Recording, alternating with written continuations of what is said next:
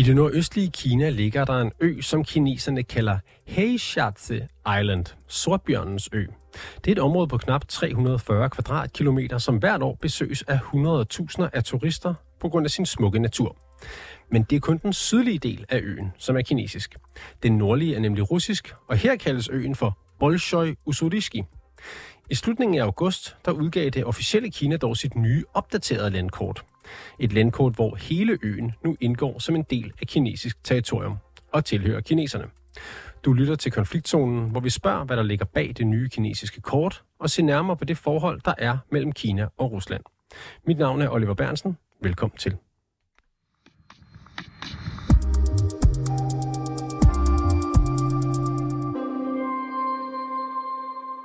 Lasse Karner, velkommen til programmet. Jo, tak.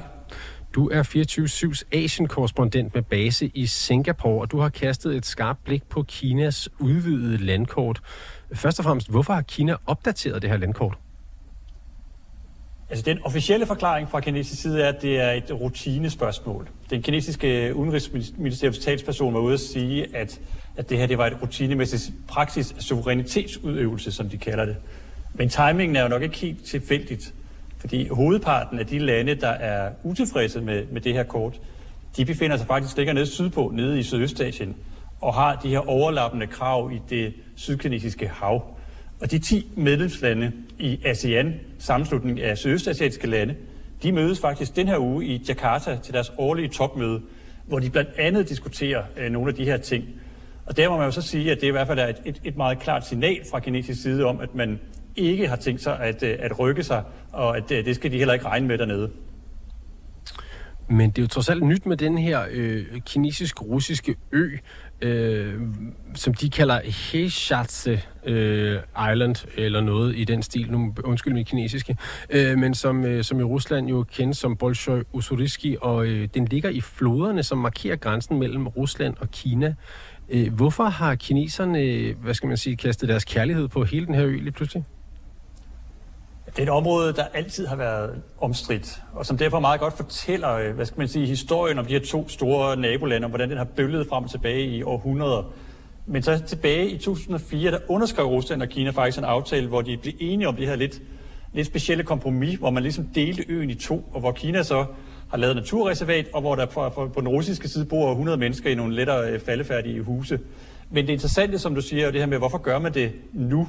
På et tidspunkt, hvor, hvor Kinas Xi Jinping og Ruslands Putin, de jo ellers står skulder ved skulder og er hinandens bedste venner på den globale scene. Og det vidner igen om, at magtforskydningen imellem de her to lande har rykket på sig. Altså Kina er et helt andet land, end det var for, for tyve år siden, mens Rusland på den anden side er blevet dybt afhængig af kinesisk støtte. Og det er jo især noget, der har, der er taget til efter Putins invasion af Ukraine. Så kineserne ved godt, at Rusland ikke kan gøre så meget for, for at protestere eller for at... at og gå imod det her. Ja, du siger, det er jo ikke engang tyve år siden, at man har lavet den her aftale om at dele øh, øen. Øh, mener kineserne, at det er kinesisk område? Jeg tror faktisk ikke, der er nogen tvivl om, at det mener man på begge sider. Øh, det, det, her, det var aldrig en populær ordning, det her med at, at dele den på midten. Det var, det var sådan lidt, øh, et, et lidt øh, underligt øh, kompromis, som var det bedste, man kunne, man kunne finde på på det tidspunkt. Og, øh, og det vil sige, at især i nærområderne oppe i... i øh, I det nordøstlige Kina, der, der er der mange, der har stærke følelser omkring det her. Men det er der også andre steder i de mere nationalistiske kredse og på, på sociale medier. Så når man ligesom følger lidt med i, hvad diskursen er på det kinesiske internet, så er der i hvert fald mange, der, der synes, at det er fint, at man sætter sig lidt igennem. Til trods for, at kineserne jo egentlig har et, et, et ganske godt forhold med, med Rusland og russerne, så er der altså mange, som synes, at øh, vi skal tilbage til øh, alt det, hvad vi kan få overhovedet i forhold til, hvad der tidligere har været vores. Og du siger, at der bor et par hundrede russere i nogle faldefærdige huse, og så er kineserne lavet et naturreservat. Hvis man googler den her ø, så er det jo, at det ligner jo mest bare en, en stor græseng, eller en, en mose, eller et eller andet. Altså, der er jo godt nok noget, noget kinesisk øh, monument og nogle øh, russiske lejligheder, men, men altså, hvorfor, hvorfor er den her ø vigtig for dem? Det ligger, det ligger strategisk vigtigt, fordi den ligger lige midt i de her floder, som, som ligesom skaber grænsen, og som altid har været dem, der... der ligesom udgjorde grænsen i, i forskellige skiftende traktater, imellem forskellige skiftende styre i forskellige perioder. Men man har bare aldrig rigtig været enige om, hvad så med det land, der ligger inde i midten af floderne. Fordi der er ikke kun én ø, der er mange øer, som, som man, har, man har kæmpet frem og tilbage om. Og det har altid været et, et diplomatisk tovtrækkeri, hvor, hvor russerne nogle gange har vundet lidt, og nogle gange har kineserne vundet lidt. Og nu mener man så åbenbart fra kinesisk side, at nu, nu, nu er det vores tid til at prøve at sætte os mere igennem. Men det er jo ikke fordi, de regner med, at der ligger en, en, en stor guldskat begravet på den her ø. Det er for at sende et signal til, til russerne om, at det er os, der dominerer det her forår nu. Du siger, at kineserne har sagt, at det er rutine det her, men, men du påpeger samtidig det her ASEAN-topmøde øh, med, med en masse lande, som også gør krav på områder i det sydkinesiske hav. Øh, har kineserne ret i det her med, at det er rutine, eller, øh, eller hvad? Man kan sige, at det er i hvert fald ikke noget, der overrasker særlig mange af de her lande. Det er jo nogle stridigheder, som har været der i, i, i rigtig, rigtig lang tid. Og øh, man kan jo se på dem, at de, de kommer ud alle sammen, altså Malaysia, Filippinerne, Indonesien, Vietnam, Indien, Taiwan, og, og hvem har vi mere? Brunei. Jeg tror endda, at Nepal var med også den her gang. Og, øh, og de går ud og laver de her sådan lidt rutinemæssige øh, svar på det, hvor de siger, at vi er ikke enige, og, og vi vil gerne øh, lave en diplomatisk indsigelse over for Kina. Så, så på den måde kan man sige, at der er et, øh, en grad af rutine i det, men, men samtidig så prøver Kina jo hele tiden at ligesom flytte målstregen en lille smule. Jeg prøver hele tiden at prøve at se, om man kan skabe nogle forhold, der gør, at Kina står lidt bedre i forhold til, til den anden part. Og det gælder selvfølgelig især i forhold til Taiwan, det gælder også i forhold til Filippinerne, og øh, for tiden også langs den, den indiske grænse, hvor der er en, en, en meget anspændt situation mellem Indien og Kina. Så der er en del rutine, men man kan også sige, at kineserne flytter ligesom målstregen øh, en lille smule hele tiden. Og hvor nyt er det så, at, at det også foregår, eller hvad skal man sige, at vi måske i Vesten, eller øh, også bliver opmærksom på, at det foregår oppe ved Ruslands grænse, fordi øh, striden om det sydkinesiske hav har været beskrevet, øh, velbeskrevet længe. Men hvor nyt er det her med, at øh, kineserne prøver at rykke ind i Rusland via deres landkort? Jamen det er forholdsvis nyt, og, og jeg vil sige, det er, det er en ret interessant udvikling, fordi altså, man har jo ellers altid sagt, at kineserne var rigtig godt tilfreds med at have afklaret den grænse, de har op mod Rusland, som er en en meget lang grænse, fordi så kan de flytte deres fokus andre steder hen, hvor de måske har mere brug for det. Øhm, men nu kan man så sige, at nu, nu åbner de, de for den igen, og indtil videre har det russiske svar jo også været sådan meget neutralt og tilbageholdende, fordi de ikke rigtig ved, hvad de skal, hvad de skal sige til det. Men jeg tror ikke, at vi kommer til at se øh, alverden øh, ud over det her lige, lige, lige forløbet, men, øh, men der er der mulighed for det. Kunne man forestille sig, at Kina kan bøje af på det her, hvis der kommer nok kritik fra omverdenen? Jeg har svært ved at, at se det for mig. De, de plejer at være, være meget konsekvens i, i de her sager her. Så der er ligesom to ting, man kan sige, der står urokkeligt fast fra, set fra kinesisk side. Og det ene, det er, det er kommunistpartiets øh, centralitet og ledelse. Og det andet er, er, er Kinas suverænitet. Og begge dele bliver ligesom ophøjet til, øh, til en form for øh, historisk sandhed. Så der er ikke noget, der tyder på, at, at Kina under den nuværende ledelse kommer til at bøje af eller, eller indgå kompromiser. Øh, tværtimod, så, øh, så, så den her sag med Rusland jo egentlig lidt en påmindelse også til de andre kinesiske nabolande om, at, at selv Kinas bedste venner kan ikke rigtig vide sig sikre. Så selv dem, der har skrevet under på, at man, man har en aftale om grænserne, de, øh, det kan godt være, at den aftale den ikke er så meget værd, hvis Kina føler sig stærk nok.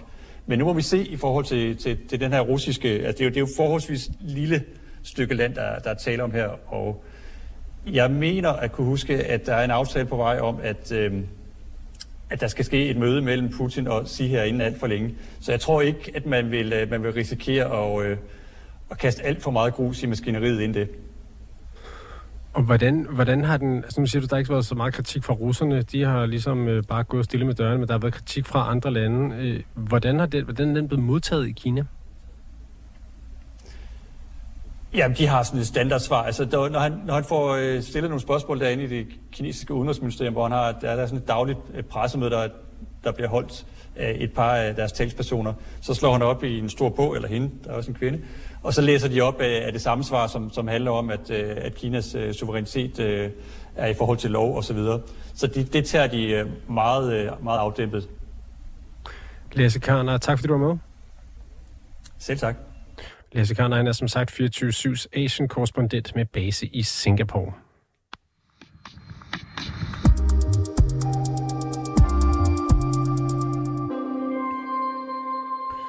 Og nu kan jeg byde velkommen til Jens Worning, udenrigspolitisk kommentator på Kristeligt Dagblad. Velkommen til programmet, Jens.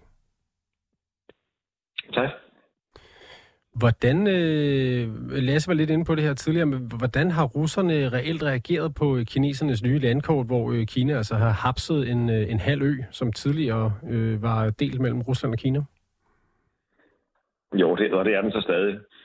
Øh, altså, russerne reagerer med tavshed. Og hvad siger det dig? Ja, nu var jeg så uheldig, at jeg kun hørte de sidste tredive sekunder af jeres forrige interview. Øh, jeg tror, vi skal se på proportionerne i det.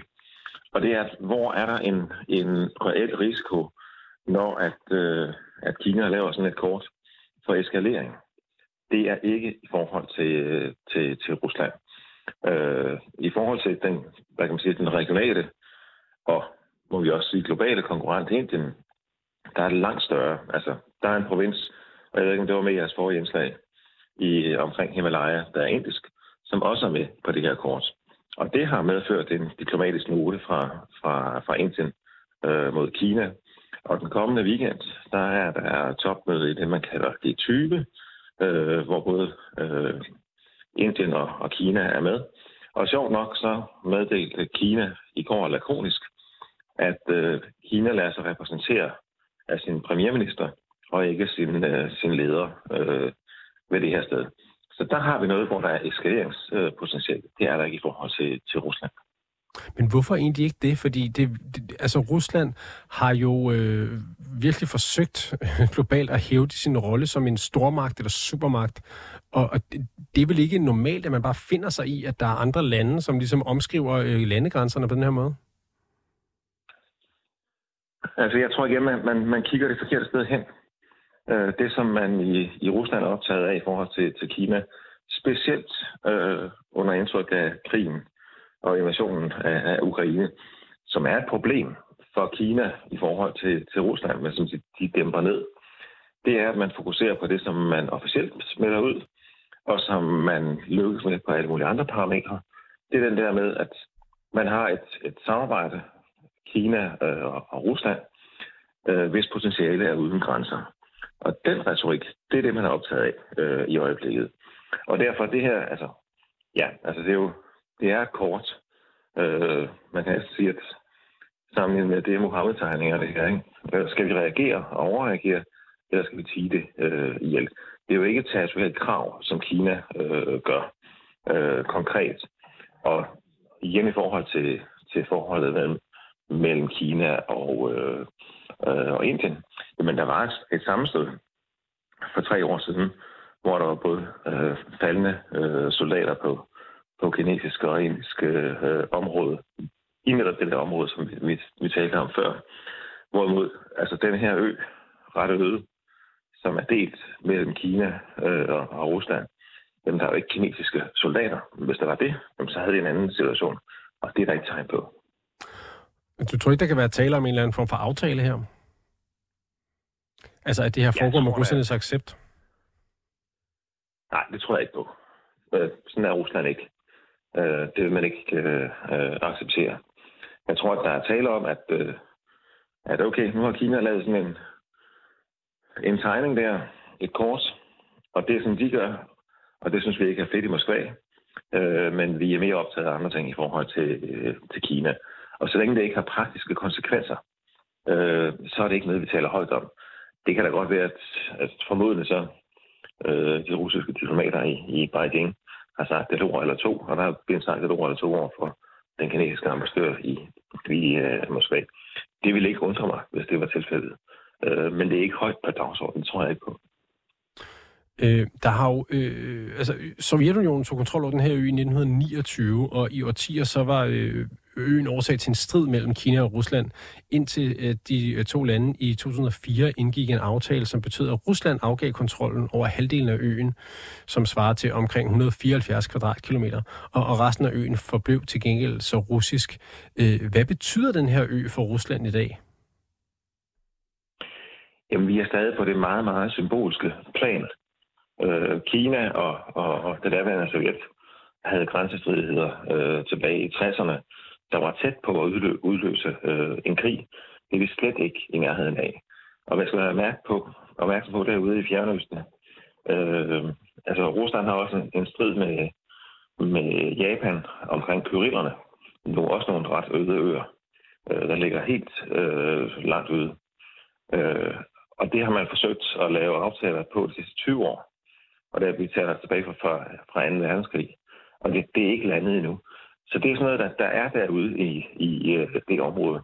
Men så længe der ikke er soldater øh, på, på jorden, øh, så er der ikke en eskaleringsfare, som, som, som ligger lige for. Og det er der i forhold til Indien øh, og Kina. Mm.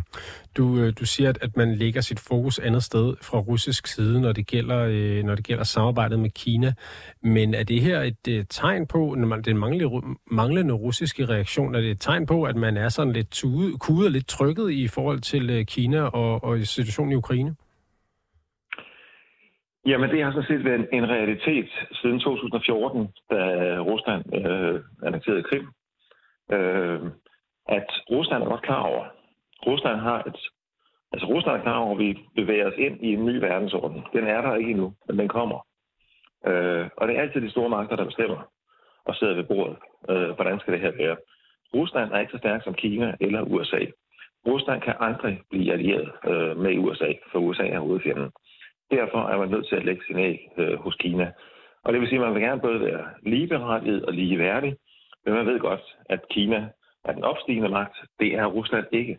Sovjet var den nedstigende magt, der blev opløst, øh, og derfor så, så har Rusland ikke andet valgt øh, end Kina.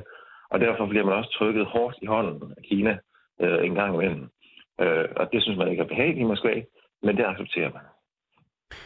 Og nu har Kina så, hvad skal man sige, du kan sige, Kina har udnyttet den her situation, som russerne står i, til at... Øh, Jeg ved ikke, man kan gøre det gamle regnskab op, men altså en eller anden historisk uretfærdighed, de har følt sig, sådan, nu, nu øh, snupper vi den her ø på vores landkort, fordi den, øh, den har der været noget strid om. Kunne man forestille sig andre, måske, andre lande, måske tidligere sovjetrepublikker, som gør noget lignende nu, hvor Rusland er, er, virker presset i Ukraine? Nå, men det gør de allerede. Altså, øh, Kina og Rusland konkurrerer også om indflydelse i det, vi kalder Centralasien, og det som er Centralasien. Og det er gamle øh, sovjetrepublikker. Øh, og de er alle sammen, hver på deres måde, meget optaget af, fordi Rusland vil gerne diktere stadigvæk i det område. Øh, de er meget optaget af at øge deres øh, frihedsgrader. Øh, og et af deres bedste kort, det er at et tættere samarbejde øh, med Kina, uden at blive afhængige af dem. Så de her centralasiatiske øh, lande, de ligger og balancerer mellem Kina øh, og Rusland, for hver især at øge deres, øh, deres frihedsgrader i forhold til øh, Moskva, men også Beijing, fordi de har arven fra sovjettiden, at vi skal ikke ligge under for én stor øh, stat. At du kalder det her, eller som jeg forstår på dig, så siger du, det her det er under petitessegrænsen, den her lille bitte ø, ikke? Altså det er jo ikke noget, man hisser. Det er korrekt forstået. Ja. Men hvad med, hvad med omverdenen? Altså er det også sådan, tror du, det vil blive opfattet, eller kan det her af nogen ses som et svaghedstegn fra russisk side, at man ikke reagerer på det her? Nej, jeg synes, øh, man skal simpelthen, øh, man skal ikke tillægge det her øh, for meget alvor. Altså vi i, i Europa bliver provokeret den dag i dag, selvom der er gået ni år, når vi ser et landkort, hvor at Krim er tegnet ind som russisk og ikke ukrainsk. Men altså, det faktisk har det været annekteret i, i, i ni år. Det er alvor. Det her kort, det er et kort, der er tegnet, men hvor der ikke er soldater øh, involveret, og ingen politiske krav officielt. Øh, så vi er et sted, hvor vi er ude i, i, i petitesserne for nuværende. Alright, Jens Worning. Mange tak, fordi du var med. Du er udenrigspolitisk kommentator på Kristeligt Dagblad. Tak skal du have. Velkommen.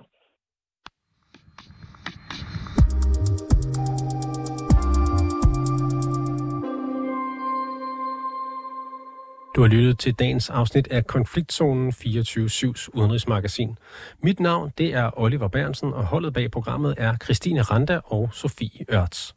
Du kan lytte til programmet direkte mandag til torsdag fra otte til otte tredive, men du kan selvfølgelig også finde programmet som podcast.